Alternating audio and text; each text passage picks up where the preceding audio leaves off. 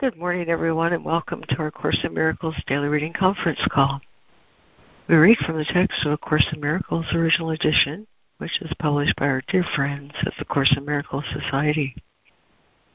You can access an online copy of the original edition by going to jcim.net, or if you mouse over the link at top for online edition, you'll see the link to read A Course in Miracles OE. Also at that website, there's a tab called Lesson Sign Up, where you can sign up to receive a daily excellent email that includes both the text reading as well as the lesson for the day. My name is Laurie Cameron. This call is Monday through Friday from about 9.15 to about 11 a.m. Eastern. And today we continue our reading of Chapter 20, The Promise of the Resurrection, with Section 8, The Consistency of Means and End. We're also mindful of our lesson today, lesson 230, which is Now Will I Seek and Find the Peace of God. And by way of opening this morning, uh, it came to me pretty, pretty loud and clear that that this is a perfect opening. It's a poem by Amy Carmichael. Uh, we've heard it many times but today I like to rest with it. Love through me, love of God. There is no love in me. O fire of love, light thou the love that burns perpetually. Flow through me, peace of God. Calm river, flow, until no wind can blow, no current stir, a ripple of self will. Shine through me, joy of God. Make me like thy clear air, that thou dost pour thy colors through, as though it were not there. O blessed love of God, that all may taste and see how good thou art, once more I pray, love through me, even me. Hmm. Flow through me, peace of God. Amen. Thank you, Laurie. Beautiful. Thank you. Thank you, Laurie. I do love that Thank you, Laurie. I, I can't ever say it without thinking of our our dear friend Mary. We haven't seen for a number of years, except on Facebook. Anyway, thank you, everyone. I think of her too. Thank you. Yeah. Yeah. Okay, my friends, here's our reading list. Hmm. We have this morning reading Lemoyne, Fran, Judy, Jennifer, and Robin Marie. We're joined in listening this morning by Ida. And who else has come along? Good morning, Karen. I can read. Oh, excellent. Thank you, Karen. Alrighty. So, here we go again in chapter 20. The promise of the resurrection with section 8. The consistency of means and ends, beginning with paragraph 58. We have said much about discrepancies of means and end, and how these must be brought in line before your holy relationship can bring you only joy. But we have also said the means to meet the Holy Spirit's goal will come from the same source as does His purpose. Being so simple and direct, this course has nothing in it that is not consistent the seeming inconsistencies, or parts you find more difficult than others, are merely indications of areas where means and end are still discrepant. And this produces great discomfort. This need not be. This course requires almost nothing of you. It is impossible to imagine one that asks so little or could offer more uh, Lemoyne.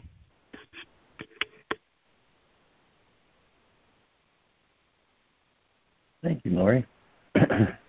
Chapter 20 the promise of the resurrection? Section 8 The consistency of means and ends. We have said much about discrepancies of means and ends and how these must be brought in line before your holy relationship can bring you only joy. But we have also said the means to meet the Holy Spirit's goal will come from the same source as does his purpose. Being so simple and direct, this course has nothing in it that is not consistent. The seeming inconsistencies, or parts you find more difficult than others, are merely indications of areas where means and end are still discrepant and this produces great discomfort. This need not be. This course requires almost nothing of you. It is impossible to imagine that it's impossible to imagine one that asks so little or could offer more. The period of discomfort that follows the sudden change in a relationship from sin to holiness should now be almost over. To the extent you still experience it, you are refusing to leave the means to Him who changed the purpose. You recognize you want the goal. Are you not also willing to accept the means? If you are not, let us admit that you are consistent. You are inconsistent. Excuse me.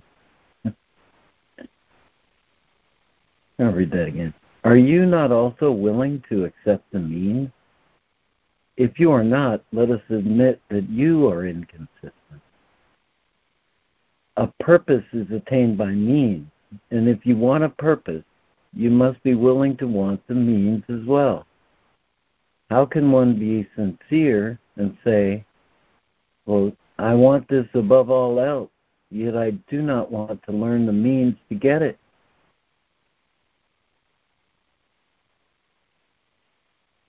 Thank you, Lemoyne. And Fran. 59. The period of discomfort that follows a sudden change in a relationship from sin to holiness should now be almost over. To the extent you still experience it, you are refusing to leave the means to Him who changed the purpose. You recognize you want the goal. Are you not also willing to accept the means? If you are not, let us admit that you are inconsistent. A purpose is attained by means, and if you want a purpose, you must be willing to want the means as well. How can one be sincere and say, quote, I want this above all else, and yet I do not want to learn the means to get it, unquote. 60. To obtain the goal, the Holy Spirit indeed asks little. He asks no more to give the means as well. The means are second to the goal. And when you hesitate, it is because the purpose frightens you and not the means. Remember this, for otherwise you will make the error of believing the means are difficult. Yet how can they be difficult if they are merely given you? They guarantee the goal and they are perfectly in line with it. Before we look at them a little closer, remember that if you think they are impossible, your warning of the purpose has been shaken. For if a goal is possible to reach, the means to do so must be possible as well. Thank you, Fran. And Judy.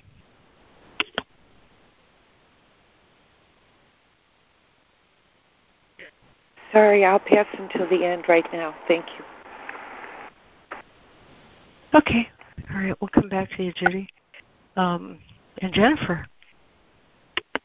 All right. 60. To obtain the goal, the Holy Spirit indeed asked little. He asked no more to give the means as well. The means are second to the goal. And when you hesitate, it is because the purpose frightens you and not the means. Remember this, for otherwise you will make the error of believing the means are difficult. How can they be difficult if they are merely given you? They guarantee the goal, and they are perfectly in line with it. Before we look at them a little closer, remember that if you think they are impossible, your wanting of the purpose has been shaken. For if the goal is possible to reach, the means to do so must be possible as well. 61. It is impossible to see your brother as sinless and yet to look upon him as a body. Is this not perfectly consistent with the goal of holiness? For holiness is merely the result of letting the effects of sin be lifted. So, what was also true is recognized. To see a sinless body is impossible, for holiness is positive, and the body is merely neutral. Hmm. It is not sinful, but neither is it sinless. As nothing, which it is, the body cannot meaningfully be invested with attributes of Christ or of the ego. Either must be an error for both would place the attributes where they cannot be, and both must be undone for purposes of truth.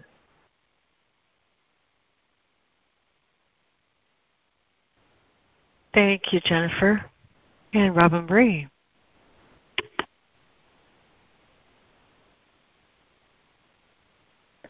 Sixty-one.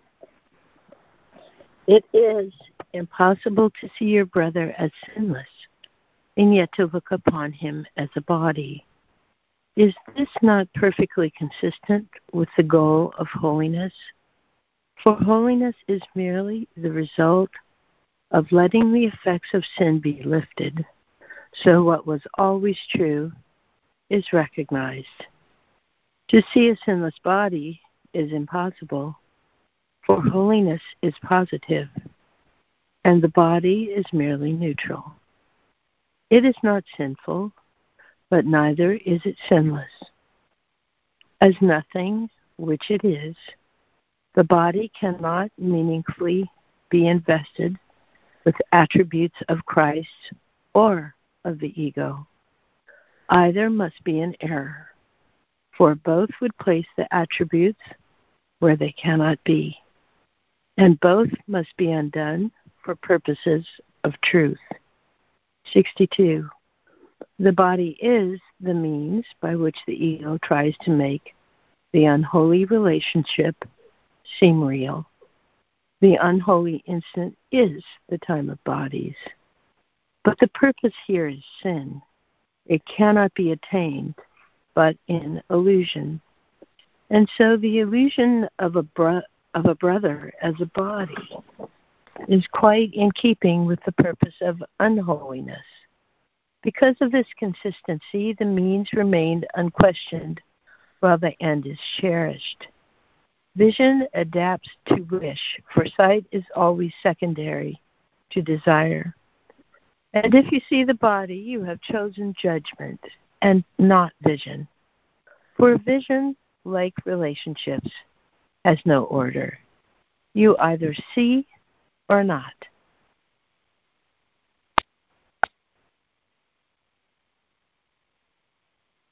Thank you, Robin Marie. Hi, Karen.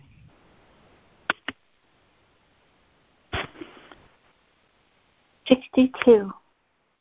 The body is the means by which the ego tries to make the unholy relationship seem real. The unholy instant is the time of bodies. But the purpose here is sin. It cannot be attained but in illusion. And so the illusion of a brother as a body is quite in keeping with the purpose of unholiness. Because of this consistency, the means remain unquestioned while the end is cherished.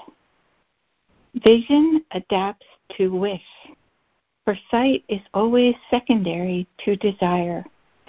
And if you see the body, you have chosen judgment and not vision.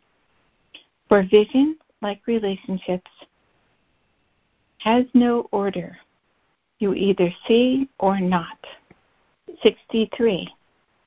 Who sees a brother's body has laid a judgment on him and sees him not. He does not really see him as sinful. He does not see him at all. In the darkness of sin, he is invisible. He can but be imagined in the darkness, and it is here that the illusions you hold about him are not held up to his reality. Here are illusions and reality kept separated. Here are illusions never brought to truth and always hidden from it. And here in darkness is your brother's reality imagined as a body in unholy relationships with other bodies, serving the cause of sin an instant before he dies.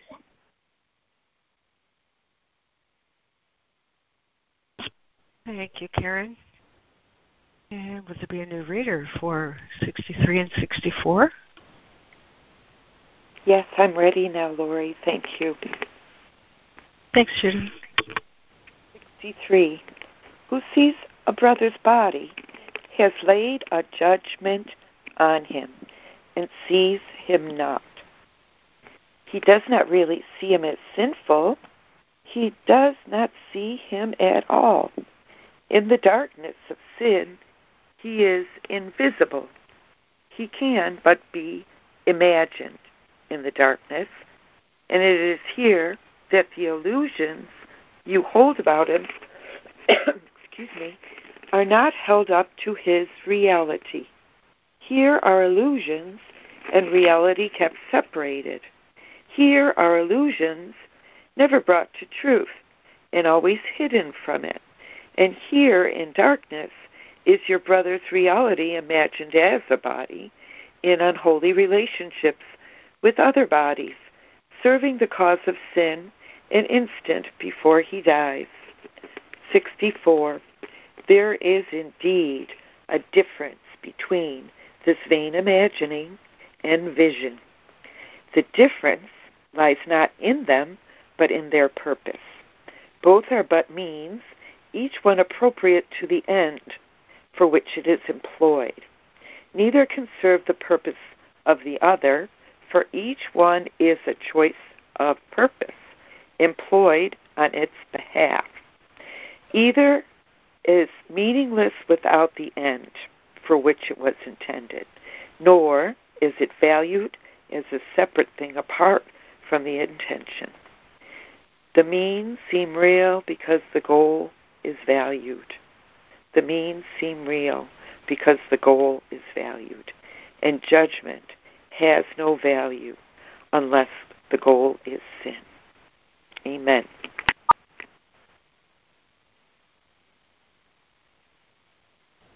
Thank you, Judy. And with be a new reader for 64 and 65? This is Sandra. I can read. Thank you, Sandra. 64. There is indeed a difference between this vain imagining and vision. The difference lies not in them, but in their purpose. Both are but means, each one appropriate to the end for which it is employed. Neither can serve the purpose of the other, for each one is a choice of purpose, employed on its behalf. Either is meaningless without the end for which it is intended, nor is it valued as a separate thing apart from the intention. The means seems real because the goal is valued, and judgment has no value unless the goal is sin. 65. Body cannot be looked upon except through judgment. To see the body is the sign that you lack vision and have denied the means the Holy Spirit offers you to serve His purpose. How can a holy relationship achieve its purpose through the means of sin? Judgment you taught yourself. Vision is learned from Him who would undo your teaching. I'll say that again. Judgment you taught yourself. Vision is learned from Him who would undo your teaching. His vision cannot see the body because it cannot look on sin, and thus it leads you to reality. Your holy brother, sight of whom is your release, is no illusion. Attempt to see him not in darkness, for your imaginings about him will seem real there. You closed your eyes to shut him out. Such was your purpose, and while this purpose seems to have any meaning, the means for its attainment will be evaluated as worth the seeing, and so you will not see.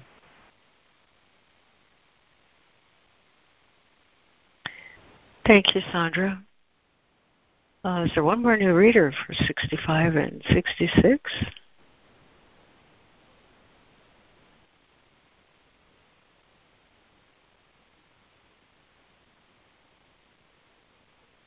All right, back to you, Lemoyne.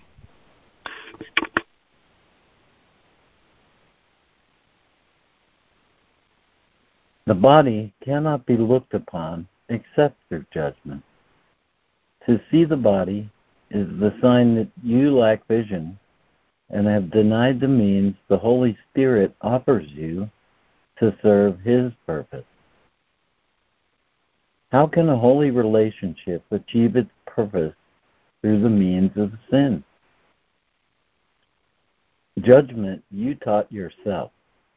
Vision is learned from Him who would undo your teaching. His vision cannot see the body because it cannot look on sin, and thus it leads you to reality. Your holy brother, sight of whom is your release, is no illusion. Attempt to see him not in darkness, for your imaginings about him will seem real there. You closed your eyes to shut him out. Such was your purpose. And while this purpose seems to have any meaning, the means for its attainment will be evaluated as worth the seeing, and so you will not see. The question should not be, How can I see my brother without the body? Ask only, Do I really wish to see him sinless? And as you ask, forget not that his sinlessness is your escape from fear. Salvation is the Holy Spirit's goal. The means is vision. For what the seeing look upon is sinless. No one who loves can judge, and what he sees is free of condemnation.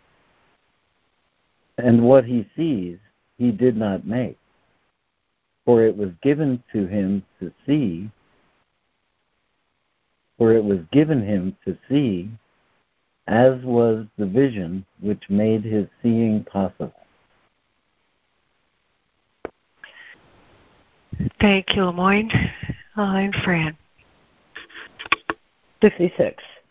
Your question should not be, How can I see my brother without the body? Ask only, do I really wish to see him sinless?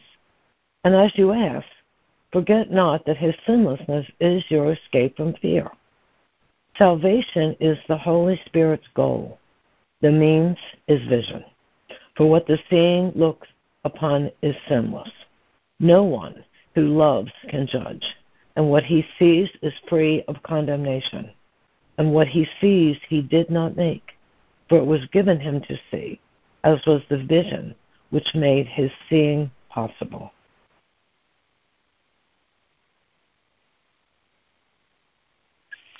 Thank you, Fran. And thank you, everyone who read this morning. Uh, this most excellent section on consistency of means and end. Um, let's see. I think to highlight just a few ideas before we open the discussion, starting in that first paragraph. The means to meet the Holy Spirit's goal comes from the same source as does his purpose. This course requires almost nothing of you. In fact, it's impossible to imagine one that asks so little and could off for more. To the extent that you still experience difficulty, you are refusing to leave the means to Him who changed the purpose. A purpose is attained by means. And if you want a purpose, you must be willing to want the means as well. How can one be sincere and say, I want this above all else, and yet I do not want to learn the means to get it? In 60, to obtain the goal, the Holy Spirit indeed asks little. He asks no more than to give you the means as well. And when you hesitate, it's because the purpose frightens you, not the means. Remember this, for otherwise you'll make the error of believing the means are difficult. Yet how can they be difficult if they are merely given you? In 61, it's impossible to see your brother as sinless and yet to look upon him as a body. Holiness is the result of letting the effects of sin be lifted so that what was always true is recognized.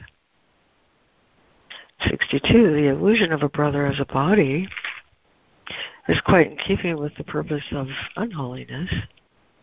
Because of this consistency, the means remain unquestioned while the end is cherished.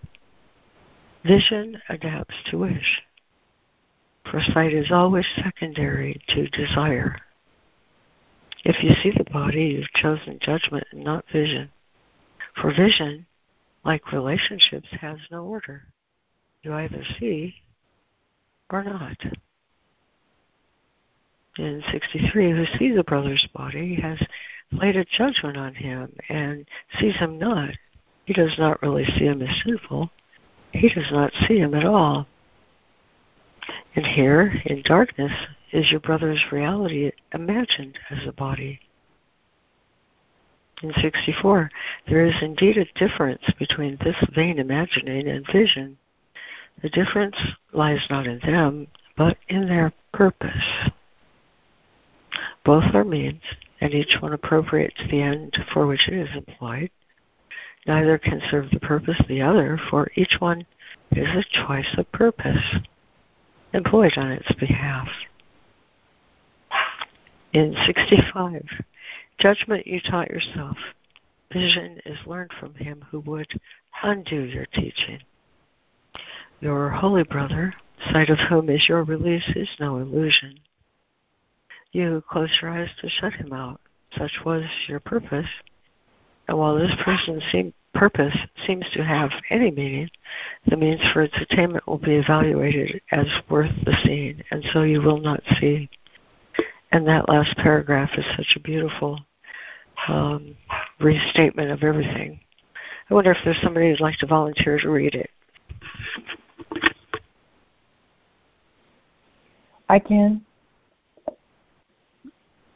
This is Jennifer. Thank you, Jennifer. Thank you. Mm-hmm. I love this paragraph as well. 66. Your your question should not be, quote, how can I see my brother without the body? Unquote. Ask only, Do I really wish to see him sinless? And as you ask, forget not that this sinlessness is your escape from fear. Salvation is the Holy Spirit's goal. The means is vision.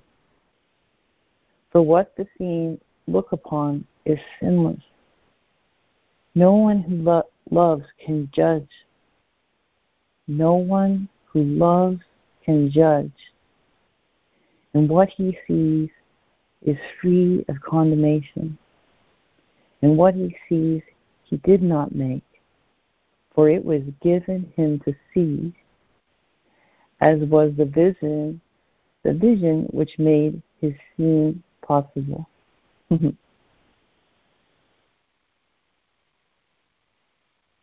Thank you, Jennifer. And so the floor is open for a few minutes before the top of the hour.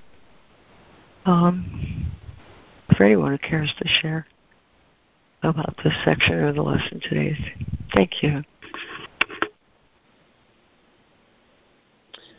This is Jennifer. I, I'm just going to say real quickly um, I'm really uh, getting up to speed on these lessons are amazing this last week. And I, um, one thing I'm remembering this morning is not fear is um, gosh, I just lost my, my head there for a second, but um, is not, oh gosh, I'm going to pass. I just totally lost um, my thought. And I'll come back to that later. Thank you. Okay. Thanks, Jennifer. We're so glad to have you with us. Good morning, it's Karen. Hi, um, Go ahead. So means and end, both the ego and the Holy Spirit operate within the means and the end. The ego's um, means is judgment, and the end is sin. The Holy Spirit's means is vision, and the end is salvation. And this reading um, really says when I look out at my brother, do I see a body? Do I judge and do I see a body? If I judge and I see a body, then I'm operating in the ego's thought system, the unholy instant, and the unholy relationship. Um, seeing bodies is for the purpose of sin. It says the bodies are neutral, so I can I can um, I don't have to see the body, but the Holy Spirit can use the body for His purposes. But I don't see the body. If I have vision, I see the divine. I see the Spirit, and that's vision. So if I'm looking at a body and my mind goes into judgment, I'm I'm servicing or operating within the thought system of the ego and what is unholy. If I see with love and vision, I'm I'm operating toward the Holy Spirit and salvation. I have to look out and see with the Holy Spirit in order for myself to be saved. Um, so I think that's basically everything I got out of that. Um, bodies cannot be invested with attributes of Christ. That's kind of important. And the only other thing I would really stress is that um, vision adapts to wish. That's really important. For sight is always secondary to desire. That's really powerful. I'm complete. Thank you.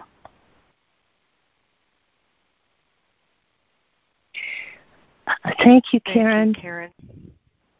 I had an experience. Uh, it's Robin Marie, and I just had an experience uh, with my son that I would like to talk about um, to get some uh, clarity of my um,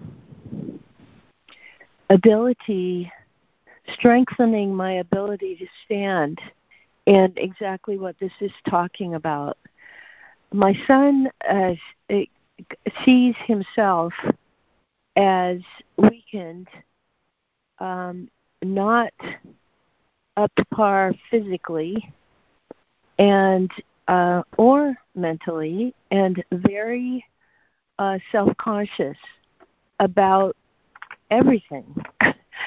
and he is 36 now, and he lives next to me, and we share my bathroom. And so I see him, you know, I see him on the property, or I see him every other day or so. And when he comes to me and tells me how how much self-loathing he has it is very difficult for me not to try to point out his good points and tell him that what he's seeing is not true because to him it is. And so I am trying to figure out how to be that uh, really I should be a therapist because uh, you know he he was going to a therapist and then he told me, well, it was just a lot of fun and I felt really close to him, but I couldn't really share with him what is troubling me. And yet he has shared it with me. And so I feel like I have been appointed to be his therapist in some way. You know, God put me here in this situation for a reason, and I really would love um, people who have dealt with this problem to speak to it and teach me how to stand my ground in seeing him as I do, as perfect. To me, there's nothing wrong with him. Um, you know, uh, and just keep it there and be quiet. I need to learn how to be quiet and not try to solve his problem for him, even though it just you know, it's very heart wrenching for me to hear him just cut himself down to the quick. So, anyway, that's my share this morning. Thanks.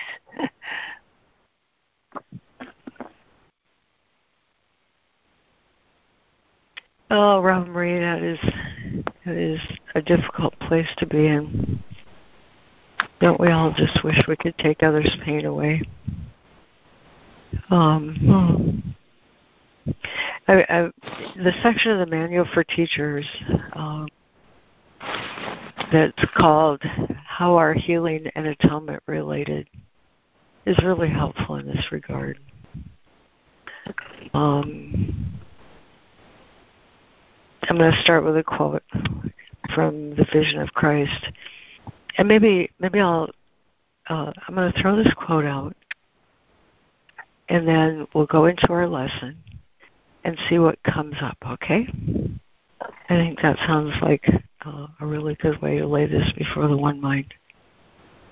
Okay. In the vision of Christ, he says, he says, what is one cannot be perceived as separate. And the denial of separation is the reinstatement of knowledge. At the altar of God, the holy perception of God's Son becomes so enlightened that light streams into it, and the Spirit of God's Son shines in the mind of the Father and becomes one with it. Very gently does God shine upon himself, loving the extension of himself, which is his Son. The world has no purpose as it blends into the purpose of God. And hold on, I want to say a little bit more. There's another paragraph that is apropos of this discussion, also in chapter 11, in paragraph 70. Whoops, touching the wrong buttons here, I'm sorry. In the Guide for Miracles, he gives us this. The power of decision is your one remaining freedom as a prisoner of this world. You can decide to see it right. What you made of it is not its reality, for its reality is only what you gave it. You cannot really give, this is important, you cannot really give anything but love to anyone or anything nor can you really receive anything else from them.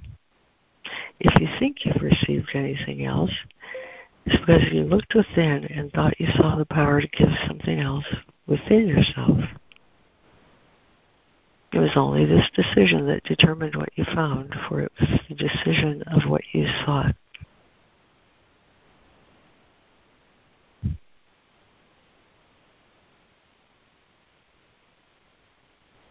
You cannot really give anything but love to anyone, nor can you really receive anything but love from them. And peace being a manifestation of love is our lesson today. Now will I find, seek and find the peace of God. So let's take this question into our meditation this morning, and we'll see what comes up that's helpful to you, Robin Marie. Now there's one unmuted line. And I'll turn it over to you, Fran. Oh, thank you, Laurie. That was good. Thank you. Hi, everybody. We are in the second part of the workbook, and the theme we're on is what is forgiveness, and this is our last day on what is forgiveness. Uh, the lesson for today is 2:30. Now will I seek and find the peace of God. So I shall read some from What is Forgiveness, and then we will go to the lesson, do our five minute practice. What is forgiveness? Forgiveness recognizes what you thought your brother did to you has not occurred. It does not pardon sins and make them real. It sees there was no sin. And in this view are all your sins forgiven. What is sin? What is sin except a false idea about God's Son? Forgiveness merely sees its falsity and therefore lets it go. What then is free to take its place is now the will of God. Do nothing then, and let forgiveness show you what to do through Him who is your guide, your Savior, your defender, strong in hope and certain of your ultimate success. He has forgiven you already, for such is his function given him by God. Now must you share his function and forgive whom he has saved, whose sinlessness he sees, and whom he honors as the Son of God. Now we will go over to the lesson and do our practice. Lesson 230. Now will I seek and find the peace of God. In peace I was created, and in peace do I remain. It is not given me to change myself. How merciful is God my Father, that when He created me, He gave me peace forever. Now I ask but to be what I am. Father, I seek the peace you gave as mine in my creation. What was given then must be here now, for my creation was apart from time and still remains beyond all change. The peace in which your Son was born into your mind is shining there unchanged. I am as you created me. I need but call on you to find the peace you gave. It is your will that gave it to your Son. Lesson 230 Now will I seek and find the peace of God. And we'll do a five minute practice.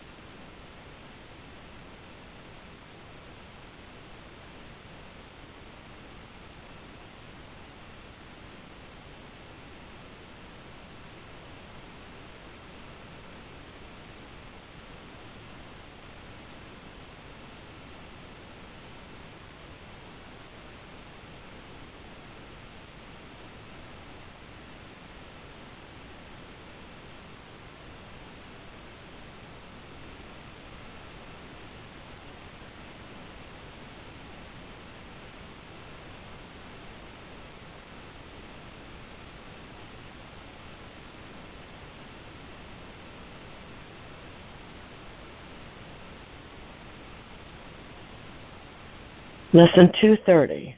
Now will I seek and find the peace of God. Amen. Amen. This beautiful, Fran. I loved everything you lifted from forgiveness this morning. Thank you. Oh, thank you. Thank you. It's our last day of forgiveness. The next one is salvation.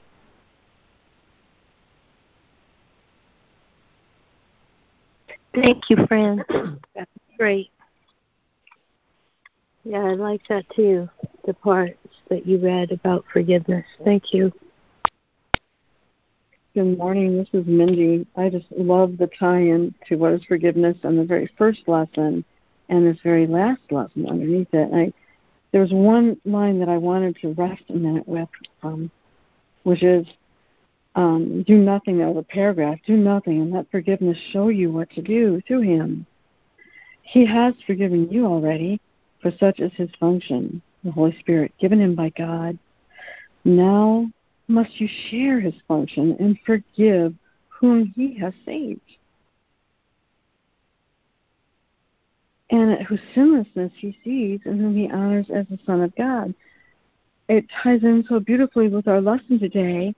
If I'm willing to not see my brother or myself as a body, I don't see mistakes, transgressions, hurts, anything. In our true state as souls and spirits and oneness with God, we are innocent. We are pure love, just pure love. And if I can see that in my brother, nothing he did or didn't do holds any weight. We're just here to experience it. And I I accidentally read the first lesson in this as I, my mind was wandering. So sometimes I go back to the readings during the meditation. And I thought that this was today's lesson peace to my mind, let all my thoughts be still. Father, I come to you today to seek the peace that you alone can give. I listen to your voice in the silence of my mind, in the quiet of my heart, and I feel the release. And I hasten to listen to you because I know you will answer my call. And all these beautiful lessons lead to the very last one, which is today I seek the peace of God. Um, actually we're I'm not sure if we're at the end. I've lost my my place here, but I love the fact that I was directed back to listening to the voice of God because how else do I find the peace of God other in the silence of my mind and the, the quiet of my heart?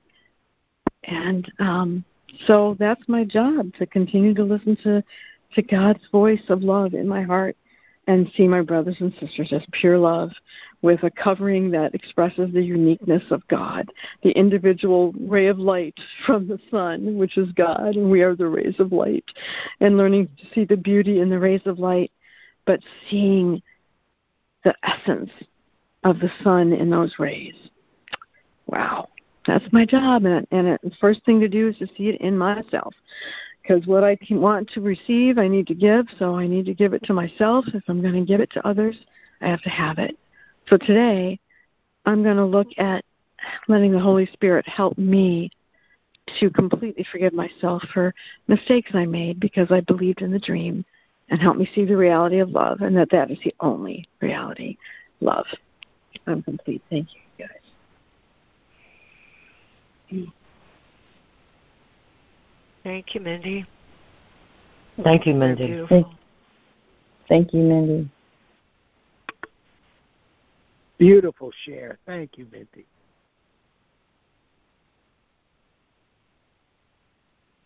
Thank you, Mindy. Um, I just wanted to thank Robin Marie for her share. Uh, you know, it's so personal that the people we love can't see the Christ in in themselves. Um, I don't have anything else to say, but thank you for sharing that, Robin Marie. I'm sure other people with more wise comments will. Thanks, Karen. Thank you for your support. Thanks, everybody. Oh, absolutely. Yeah. And, and I'm so grateful, Robin Marie. I share that with with Karen. You asked the most perfect question that could be asked for this reading today. Um, oh. The first thing I thought of, I mean, seriously, we're talking about the means here. Um, the first thing that came to my mind uh, was this beautiful description of the vision of Christ uh, in the poem of Hafiz. The description goes like this I wish I could show you. I wish I could show you when you are lonely or in darkness the astonishing light of your own being. You have taken root in the beloved. I love your golden branches and the hundred graceful movements your body now makes each time the wind and children and love come near. I, I refer to our healing and atonement uh, related because um, of this exact thing. I wish I could show you when you are lonely or in darkness the astonishing light of your own being. Mm. Christ's vision is um, is no more difficult than to see as I have been seen. My Redeemer, Christ, elder brother, the one who went before and is always before us, bringing us home, shows us the way, shows me the way, because he saw me perfect. And when I um, there's this thing that happens when I join a brother in their belief in lack or deprivation or lovelessness or suffering of any kind. I experience that same feeling of now I'm lost too. But if I hold the space, simply hold the space of love, that cannot fail to be perceived. And it's already obvious your son comes to you and shares his feelings of lack, surely he does this because he knows that you're going to support his truth regardless of how he's experiencing himself. And so when you hold the space for truth, his perfect, astonishing light that was given him in creation, you're also holding it for yourself. And that's the thought that heals. It is the means of grace. It's you know, we accept the purpose of salvation. What is salvation but the lifting of the illusion of the lack of the loss of perfection? Okay? Salvation really does nothing, he says in the next section, except that it removes the veil that's cast over the truth. If I join a brother in his suffering, I place myself under the same veil. I'm believing in his lack. I'll not find my way um, in that because I've given up the means. The purpose is perfection, the means is vision. And the vision of Christ is the power that is within us, but not of us. It's that gift of truth and holding the space of truth for love to reveal itself. And when I hold that space with a brother or even a situation that's frightening to me, uh, the miracle will restore the truth to my perception. And the, the most amazing thing that happens, I mean, this is the home of miracles, he says. Christ's vision is, is the home of miracles, it's the source of all miracles. When I hold that space for truth, both my mind and my brother's mind are lifted simultaneously. The healer's prayer is let me see this brother as I see myself. I need to hold my space. I mean, I need to hold seriously my anchor in truth. And that's Christ's vision. It's very, very um, simple to see as I have been seen. And when I hold my space, that space of holiness envelops. Remember the lessons? My holiness envelops everything I see. My holiness blesses everything I see. My holiness is my salvation. There's nothing my holiness cannot do. It's holiness, this power of truth that's within our minds that envelops or encloses or blesses or extends itself um, in that way.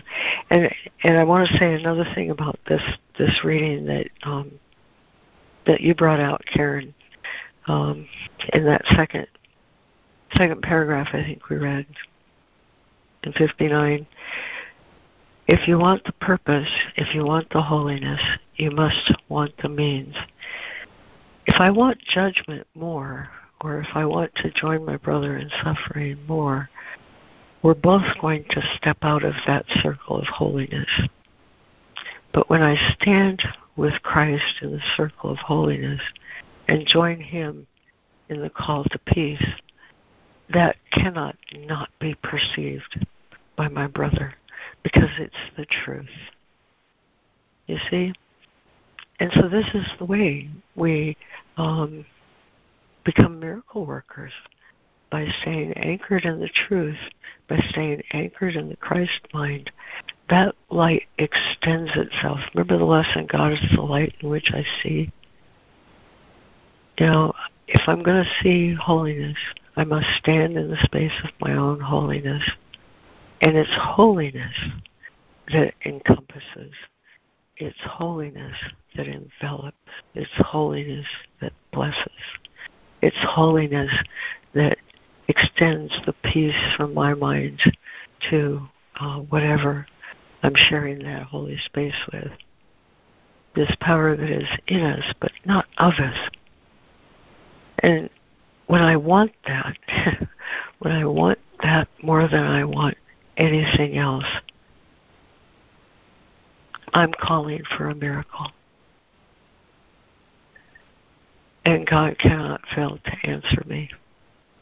Um, so the means, the means are given. I, I don't need to come up with that. It's the power that's in us, but not of us. And the means are given. All I need to do is remember the holiness of the purpose. I want unity. It, he says unity alone is not a thing of dreams. Finally, um, on a personal note, I want to say uh, how holy it is to be seen as holy. There's nothing more healing in the world. In fact, it's the escape from the world uh, to be seen as holy. And um, I bless forever anyone who's ever seen me holy because it calls upon truth. It's a powerful, powerful thing to accept this means. The wish to see, the wish to see calls down the grace of God upon your eyes and brings the gift of light that makes sight possible. When I want the purpose of holiness more than I want judgment, uh, the means are given me because I've released what I taught myself. I'm complete. Oh, oh, thank you, Laurie. That was just beautiful. Yes, thank you. Thank you so much. Powerful and I see, hear you as well. thank you, Laurie. Thank you, Laurie. Thank you, Laurie. Well, thank you, Laurie.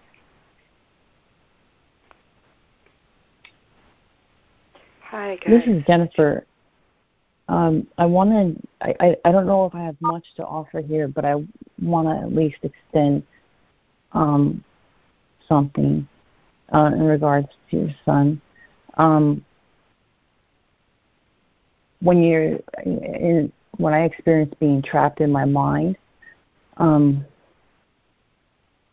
finding um, to get out of that space, I um, I have to pause, and that's in a moment of of stress. You know, you can get all kinds of stress, stress of situations that you're enjoying, you're in stress. Situations you're not enjoying, it's stress. But um, in order for me to get back into that holy instant, um, it's to tell myself, okay, let's step out of the pool. let's get out of the pool of the, the mind, which is, you know, back to God. Um, so just to, to pause. That's where where everything, where the truth is, is in the pause, in that moment. I'm allowing the truth to ha- to uh, come in into that moment of stress, and I would say to your son, you know, you have two choices. You can stay in your mind, or you can pause and look at what are the triggers of stress throughout your day without judging them. Just just pause and notice what what's what's triggering me to uh, uh, get lost and so disconnected and discontent. And that's the very first step of looking at um, being able to get back to the truth. Otherwise, you're not going to see it for yourself. So maybe spend a, a week or two just pausing and noticing without judging your his fear, self-loathing. Just don't. Judging is another form of chasing your tail and being the ego, being trapped with the ego and the prison of the ego. So just the analogy of get out of the pool and sit on the on the side and just observe the pool. What is what is going on when I'm in this situation and when I'm in this situation? And just observe without judgment. And and from there what I would do is um, after doing a, a, a, week or two of observing would be, um, gosh, you know, forms of um, you could read something holy, poetry, like Laurie reads in the beginning, um, something to movement, something to start anchoring you into your your feelings and moving them so that you can um, start getting some space to letting the the um, holy instant or that feeling of relief uh, come in. And, and right now, that's all I got. So bless you and that beautiful relationship you have with your son.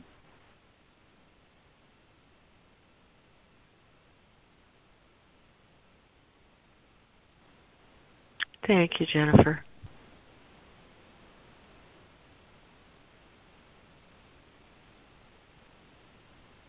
Thank you, Jennifer. Good morning. Um, it's Mindy again, and I really appreciate your share because I I tend to try to fix people too, and I, I try to do it from the level of you know ego and my own mind, and that there is a problem. and in this particular problem, he doesn't see who he is, and I can show him. Um, but you know, it, it I want my lawn guy to stop drinking so he'll stop missing details and stop weed whacking my plants. oh my god. And all these thoughts about how to, you know, approach him about it and what to say. And I finally just said, I'm just going to see the love in the guy and see him whole and complete. And there's a prayer that was given to me by a very wonderful healer, a very wise woman. And she said, Here's the prayer Dear God, Holy Spirit, Christ, put the right words in my mouth at the right time to help this situation. And I like to add for the highest good of all, for the highest good of all. And if I can just get my mind to stop chattering or at least stop my mouth from saying what my mind is saying, it, the prayer is not, you know, put the right words in my head or in my heart. It's put the right words in my mouth at the right time, meaning that unless I feel compelled to say them, unless they're right there, coming through love and through spirit, and right there on my lips, and I, I know I have to say it because there's a force of love behind it, I don't say anything, even when my mind says I should. So, God, put the right words in my mouth at the right time for the highest good of all. And that has helped me when I remember to use it. And it quiets my mind too because I know I don't have to figure it out in advance. I don't I don't have to have the right words. The Holy Spirit through me gives me the words. And that, that goes for any problem I've got too. I don't have to figure it out. Dear God, show me what to do at the right time to to um to resolve this. And I look in my heart and say, What's the next best thing to do? But there is one more thing on the original edition on page 479. There's something called the What Am I prayer. And this is lesson 351, or no, it's not lesson 351. It comes after lesson 350, and it's um, near the end of all the sections of, you know, what is forgiveness. And this one comes at the end of lesson 350, and it's called What Am I? And this is a beautiful prayer to use on anyone. Um, would anyone like to hear it? It's about five sentences long, and it's very effective. I think we're getting way ahead. Yes. That would be so great. Thank you. Okay. Um, instead of doing it as written, which is I am God's Son, let me read it as you. This would be the thing that you might choose to recite about your son.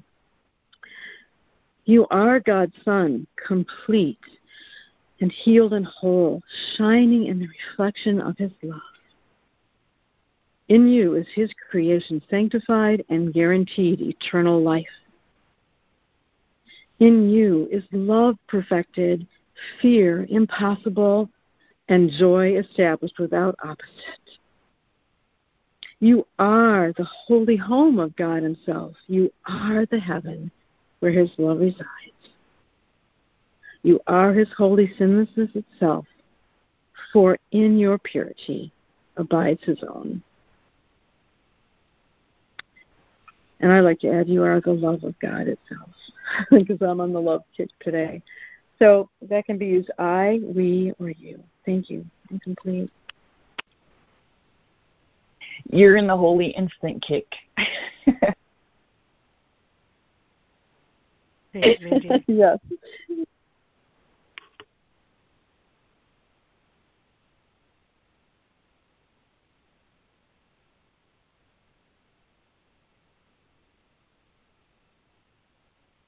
I'll just add in the holy instant is only love resides. That's it.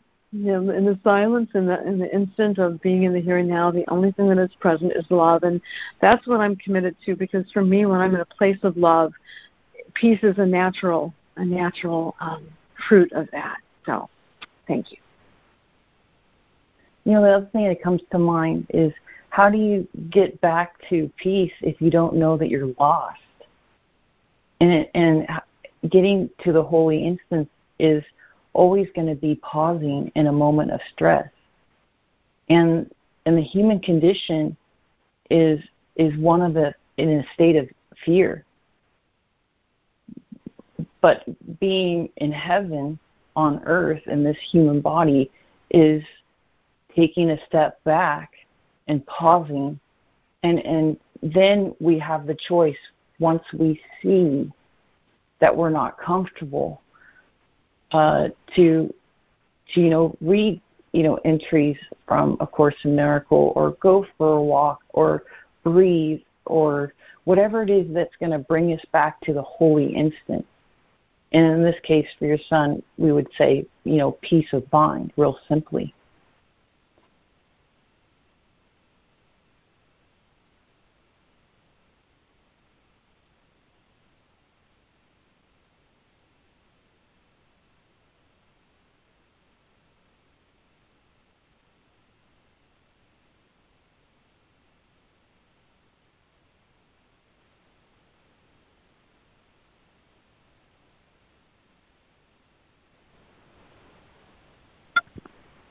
Morning. This is Wendy, um, or the appearance of Wendy anyway. Uh, the um, my my little trick that I use with my own mind is to remind myself that I'm really looking for the Holy Spirit in anybody, no matter how they're behaving or presenting. I know that that is the truth of them, that they're spirit, they are love. Somewhere inside them, as in within as within all of us, is pure love. And if I ask or I don't ask my mind, I say, I insist that you look for that mind.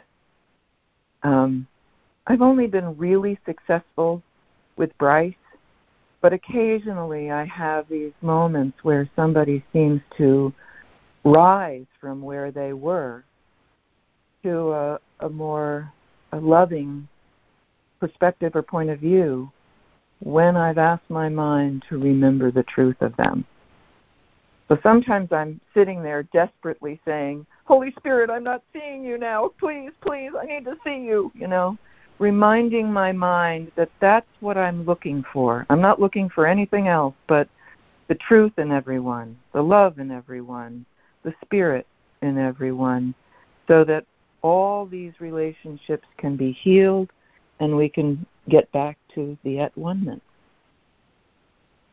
That's all I got. Thanks. Thank you, Wendy. I love that. Thank you, Wen. Thank you, Mindy. And and allow me to say, Wendy, that um, having experienced you directly, I feel seen by you. Um, truly, and that's a very big gift. So thank you. Thank you, Holy Spirit, appearing as Laurie.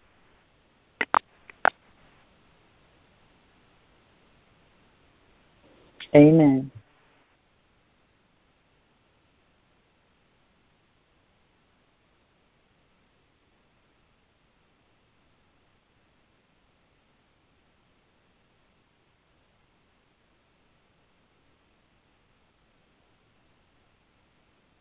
Oh, I'm sorry I missed that. It sounded good. the ending. Hi, it's Jude. I um you know, the meaning of the text is not escaping my attention today. The goal is God, restoring my mind to the oneness, the awareness of who and what I am as Christ consciousness, and that Christ's vision does not see anything but the perfection of spirit and mind created as one. That the means, the holy instant, is a means. That the holy encounter is a means that using vision, the gift of the Holy Spirit, seen through the eyes of God, is a means of restoring my awareness to the truth of who I am. And I can't see anything, anything, purely or truly without seeing myself purely and truly. I have to know that I am one with my source, to know the peace of God, to experience the peace of God, to experience the oneness and the peace with everything that God is at peace and one with, as Himself, as itself. It's one and it's whole and it's complete, without interruption, without interpretation, without the distortion of perception through the body's eyes, the appearance of form, the changing differences of bodies, and what people do in bodies as form. Things that are temporal, that change, are not the truth of the changelessness of who and what we are. Constant state of peace and joy and stillness and love, unconditional love, unconditional acceptance. I can't see a brother truly until I see myself truly. And then I see through the eyes of what I know I am. That is what vision is. The means and the end are one. The end is the means. The, the end is God. The goal is God. The purpose is God. The meaning, the goal, the purpose, the emotion, love, is all one and the same. And it all sees itself as the same and not different. And what is different, that all that is temporal and changing, all that is visible through the body's eyes, is meaningless and nothing. And that's why judgment and condemnation and guilt and sin and death are all meaningless. Because it purports to the body's eyes a version of reality that the ego claims as its own. Am I host to God today, or am I hostage to my ego? I can't see my brother truly until I see myself truly. Amen. I am complete.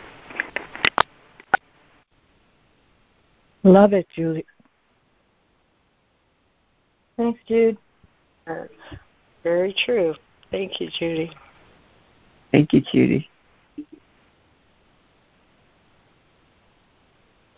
Thank you, Judy.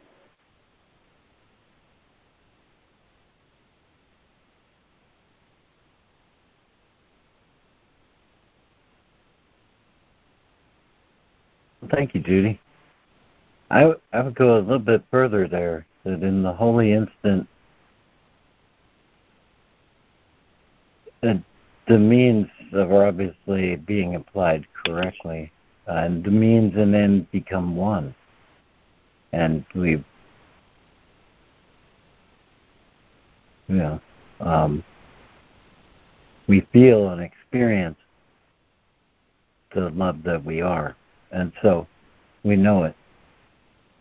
And uh, yeah, just just that that know he doesn't. I don't think he says it explicitly in this section, but you know that. Uh, but he does point at the fact that the means and end are are must be consistent to work, and I think in in the uh, in the fullness of that consistency, they are one. Anyway, I, it's that thing of knowing through direct experience and feeling it, and uh, the mind can't help but recognize what's going on there. anyway, I'm complete. Thank you, Lemoyne. Thank you for that. Good morning. Mrs. is I just want to thank you. I'm I'm just one of these people that um I need to keep it simple because I don't have a great memory. I probably have ADHD, whatever. I just need to keep it simple. And when you said that and I can't see my brother truly unless I can see myself truly, it's that is the simplest statement and yet so difficult to integrate. it's and and it's just something that I can remember that if whatever I'm seeing in my brother is really what's in my subconscious mind. And it's just that simple. And so if I want to heal my subconscious mind, I got to you know I have to use my will which is the same will as God's. And and I, you think it's supposed to come easy because this is our natural state, but we've been so programmed to be not in our natural state that this is hard stuff to remember. So for me, I got to keep it simple, and I I loved the simplicity of your statement. I'm complete.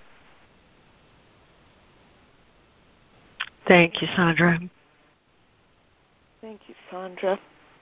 Thank you, Sandra. I, I really believe that it came from the consistent effort to apply what the course taught me is a holy encounter. That to to never forget that every person I meet is a holy encounter, and as I see them, I see myself, or as I see myself, I see him. In other words, I don't I am not a body. I am spirit, and I, I, so I, in applying that, I am not a body. I am not a body. I, I am spirit. I am spirit.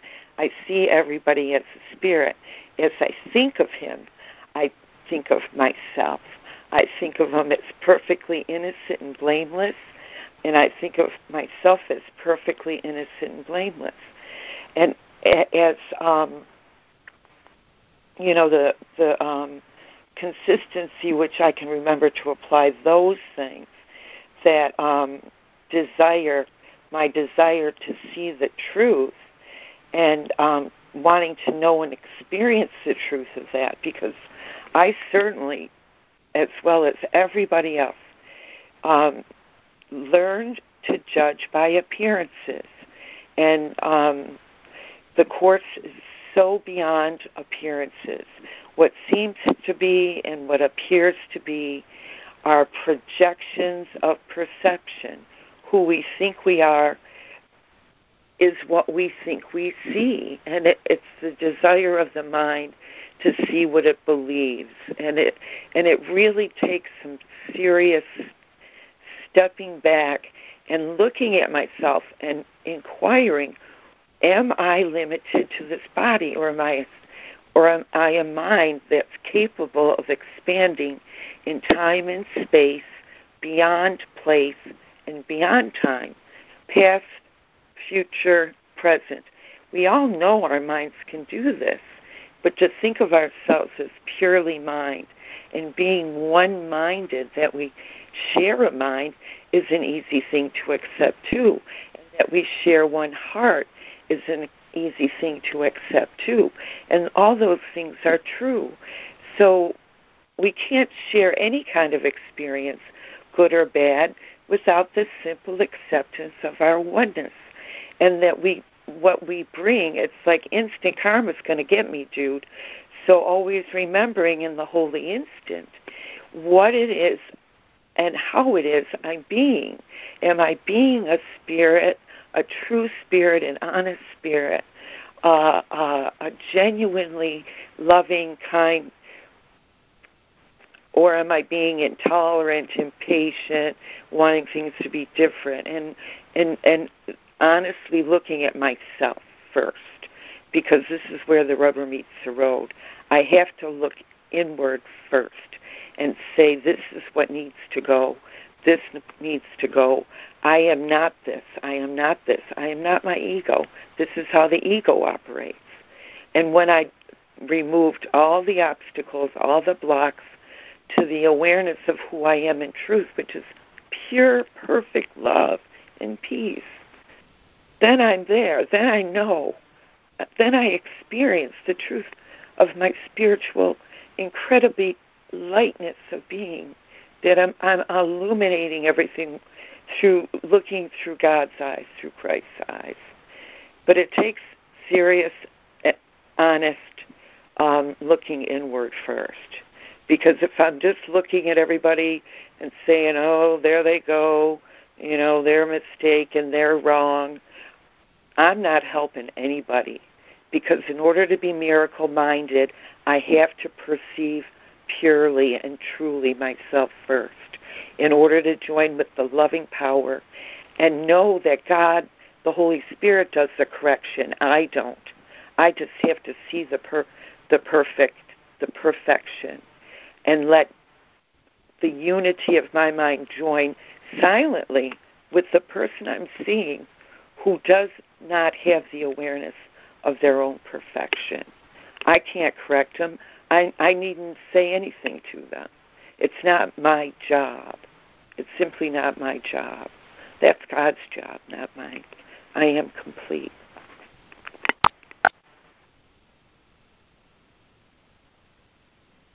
Thank you, Judy. Thank you.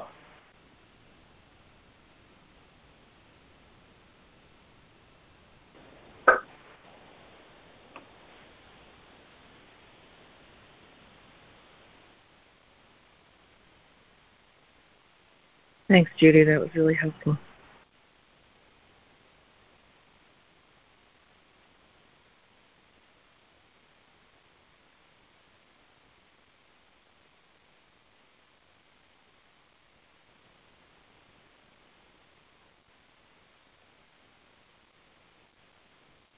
maybe a better a better thing is to to question someone why they're so invested in their misery. mm. Well, that that presents a, a difficult situation.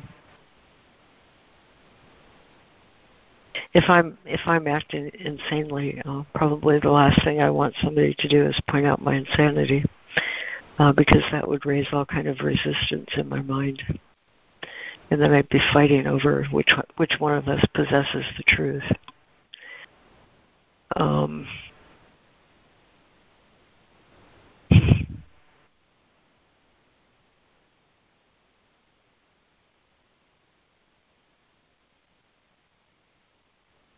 I don't know, Laurie. I I don't think it's an argument for the truth.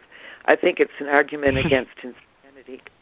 You know that that insanity doesn't see itself. When you're insane, you can't fix a broken instrument with a broken instrument. But everyone has the truth within them, and if if if you help people to question their insanity, the truth is within them, and that that's what helped me. You know, it's like people people said, do you really, you don't have to believe what you think because serious insanity believes what it thinks.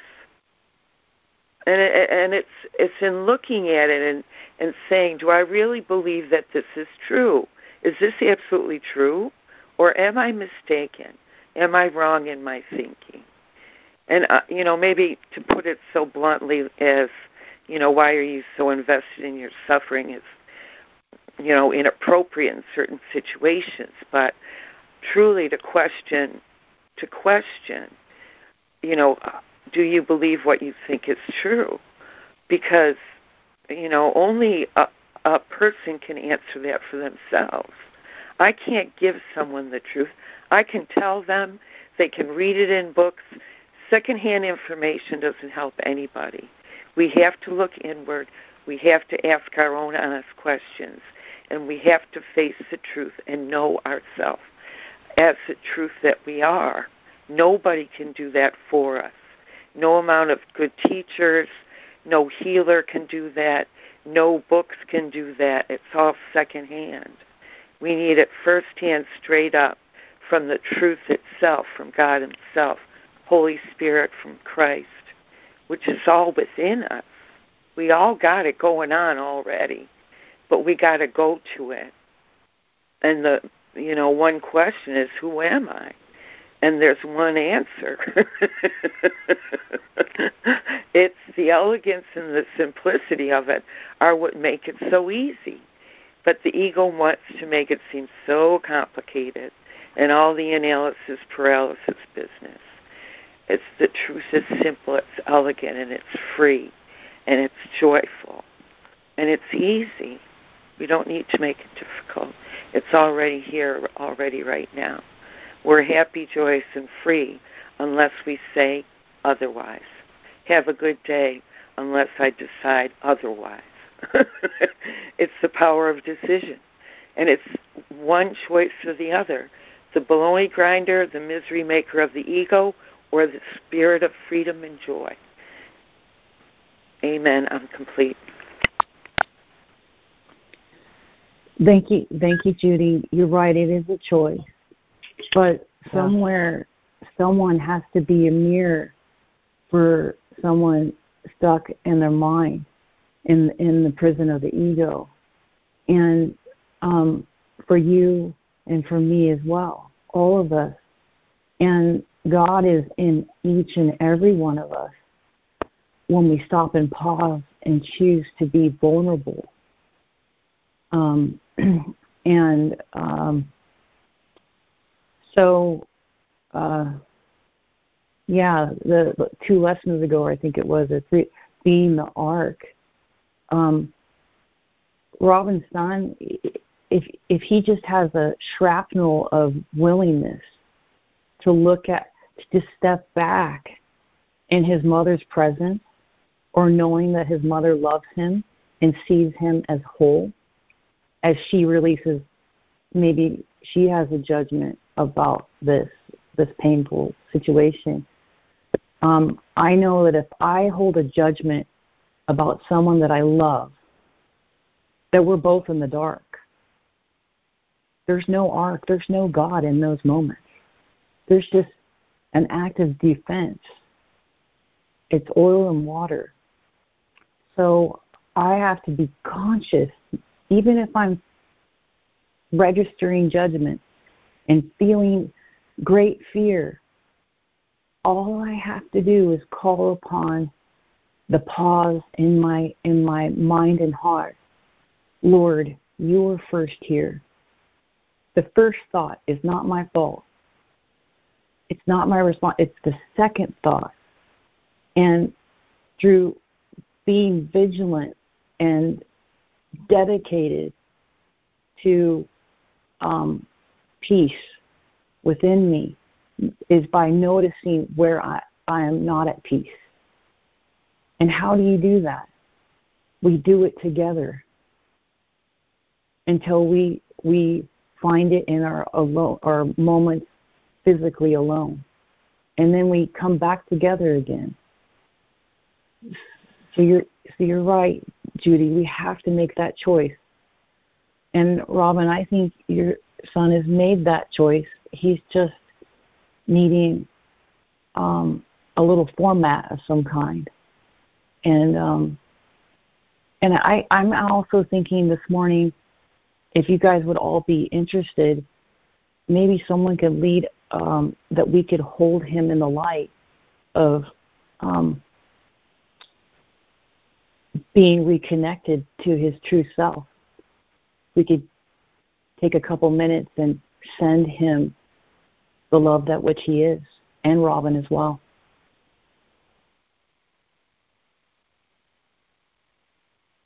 I like that.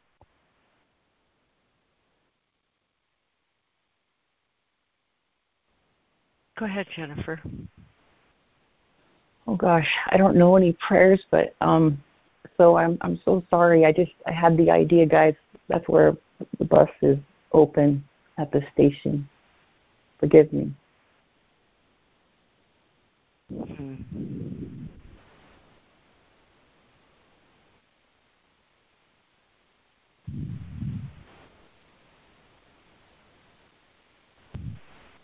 Well, let's take a moment, one minute, and we'll hold Robin Marie and her son in ways of the highest good, knowing who they really are, who we really are, and that the power of our loving selves reaches out and reminds everyone, but especially these two in this moment, the truth of who they are.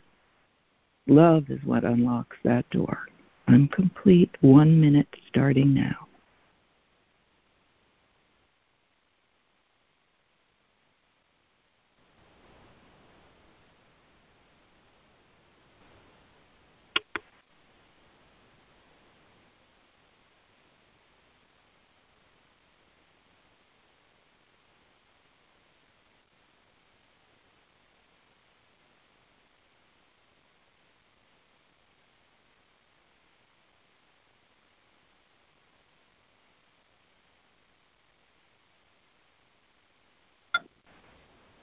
Thank you, God, for giving us eternal peace. We extend that to all. Thank you.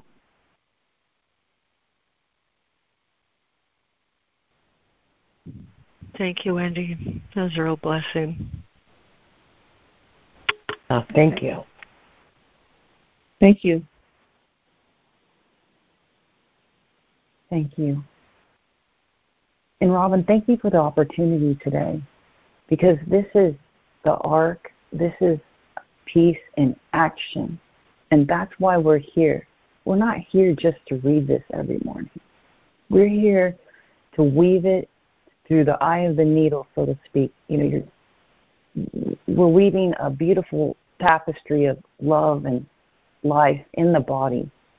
And I'm just wholeheartedly so grateful for this group and every time anyone brings their fear to the table is so brave and it reminds me that that I am I am them and they are me and and that is that is God. Thank you so much for, for that. Amen. Jennifer, what a message you Thank just you, gave. Jennifer.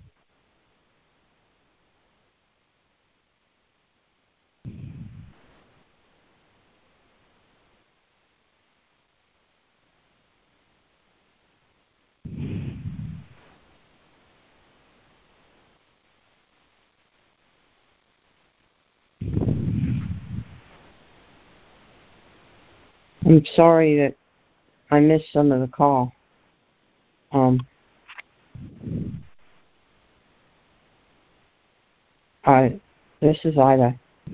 Um, yeah, I'm having a hard time too. Um, because it just seemed like it's hard for me to get into that God space that we were talking about a lot in this call. Um, it seemed like yesterday it, it didn't work out, and that was a rough day to take to take my cat to the to the shelter. I mean, we took him there, and that was rough and everything too for different reasons, but but we weren't able to leave him there. And um, and the people, lady who says she helped me clean up my house hasn't shown up for several days, even though a couple of days ago she said she would come the next day. And um, just having this this like arthritis and diabetes and God knows what in case I have some other illness is making it very hard for me to move and stand and walk and to do it period and to do it safely as well. And um all that stuff scares me and um makes me feel frustrated and upset and um my house is kind of a mess right now my apartment. And um it's very hard for me to do anything about it myself. So anyway uh thanks for um letting me share i'm complete. No, thank you, Ida. Thank you, Ida. You know, um, it sounds like maybe you might be feeling overwhelmed, and I get that a lot. Anxiety, um, maybe there's depression there, anger, whatever is there. It's, it's just a bunch of emotions, and I, when I and, and I've got things I got to get done, but I got piles of you know, I don't know stuff, or a big old list. I just now say I pause, I breathe, and I say, Lord, what would you have me do next? Please just take the burden of my ego kicking the crap out of me and overwhelming me and and what would you have me do next? I give this anger, this overwhelmment to you now. And I tell you, you watch. You focus on what's right, that union with God, that awake prayer that you're um, in action with. Just that little action is enough to part the waters and get the ball rolling in a direction of freedom. And you keep keep reconnecting to God every time you get overwhelmed, anxious, anxious, angry, whatever. And then you you just say, God, what would you have me do next? Now yesterday God said, I want you to take a nap. And I, I had um I had like this huge fear come up. Uh and I uh, God said, "Okay, I want you to do your your long version of your lesson today." So I did it, and then and I said, "God, what would you have me do next?" Now I have a bunch of things I got to get done. I'm painting. I'm oh my God, I haven't gone shopping. I got to do laundry. I got all this stuff, a lot of good things uh, going on, and want to be prepared. And so I, um, and I'm tired. So he said, Jennifer, I want you to set the timer on your phone, and I want you to go lay down. I'm like, really? You want me to lay down? I just got done meditating. Nope. I want you to lay down. So you know what? I lay down. And in that laying down, I was kind of half awake, half asleep. I had the fear that was triggered and causing anxiety and the the ego, an, uh, basically uh, a full blown potential ego attack on my mind. Um, and I said, Lord, I choose you, not this. And I just kept on saying that. And what happened was I felt in my body this fear from my childhood come up, and I saw the moment in my mind's eye and my heart where the fear came from that was triggered, what, an 45 minutes ago prior. And I went, oh, aha. Everything in our day, waking day, is an opportunity to heal. And you know that lesson, um, um, we're never upset for the reason we think.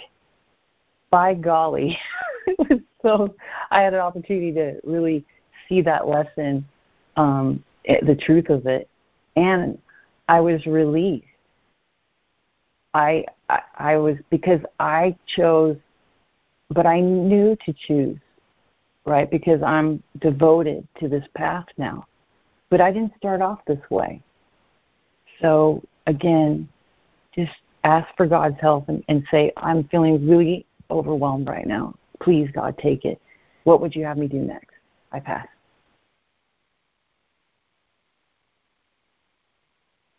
Oh, that was a great discussion of process. Yes. And, uh, Thank you. Yeah, Go ahead. Two ways, and you hear in two ways, and, and see in two ways. Which do I choose? Thank you, Jennifer. The way of Mary is here. You're welcome, you sweet people. Well, thank you everyone who shared this morning and uh, who offered their reflections on this reading and this lesson. I think we're given the perfect prayer to close call or close the recording with, rather. So, um, if I can find that quiet I am place, we're offered this prayer. Father, I seek the peace you gave as mine in my creation. What was given then must be here now, for my creation was apart from time and still remains beyond all change. The peace in which your Son was born into your mind is shining there unchanged. I am as you created me. I need but call on you. I need but call on you. I need but call on you to find the peace you gave. It is your will that gave it to your Son. Now will I seek and find the peace of God. Amen. And thank everyone who joined this morning as we each, in our way, uh, seek and find the peace and the means that God has given us for salvation. Bless y'all. Have a beautiful day, and we'll end the recording. But um, I'm sure there's more to share on the call this morning.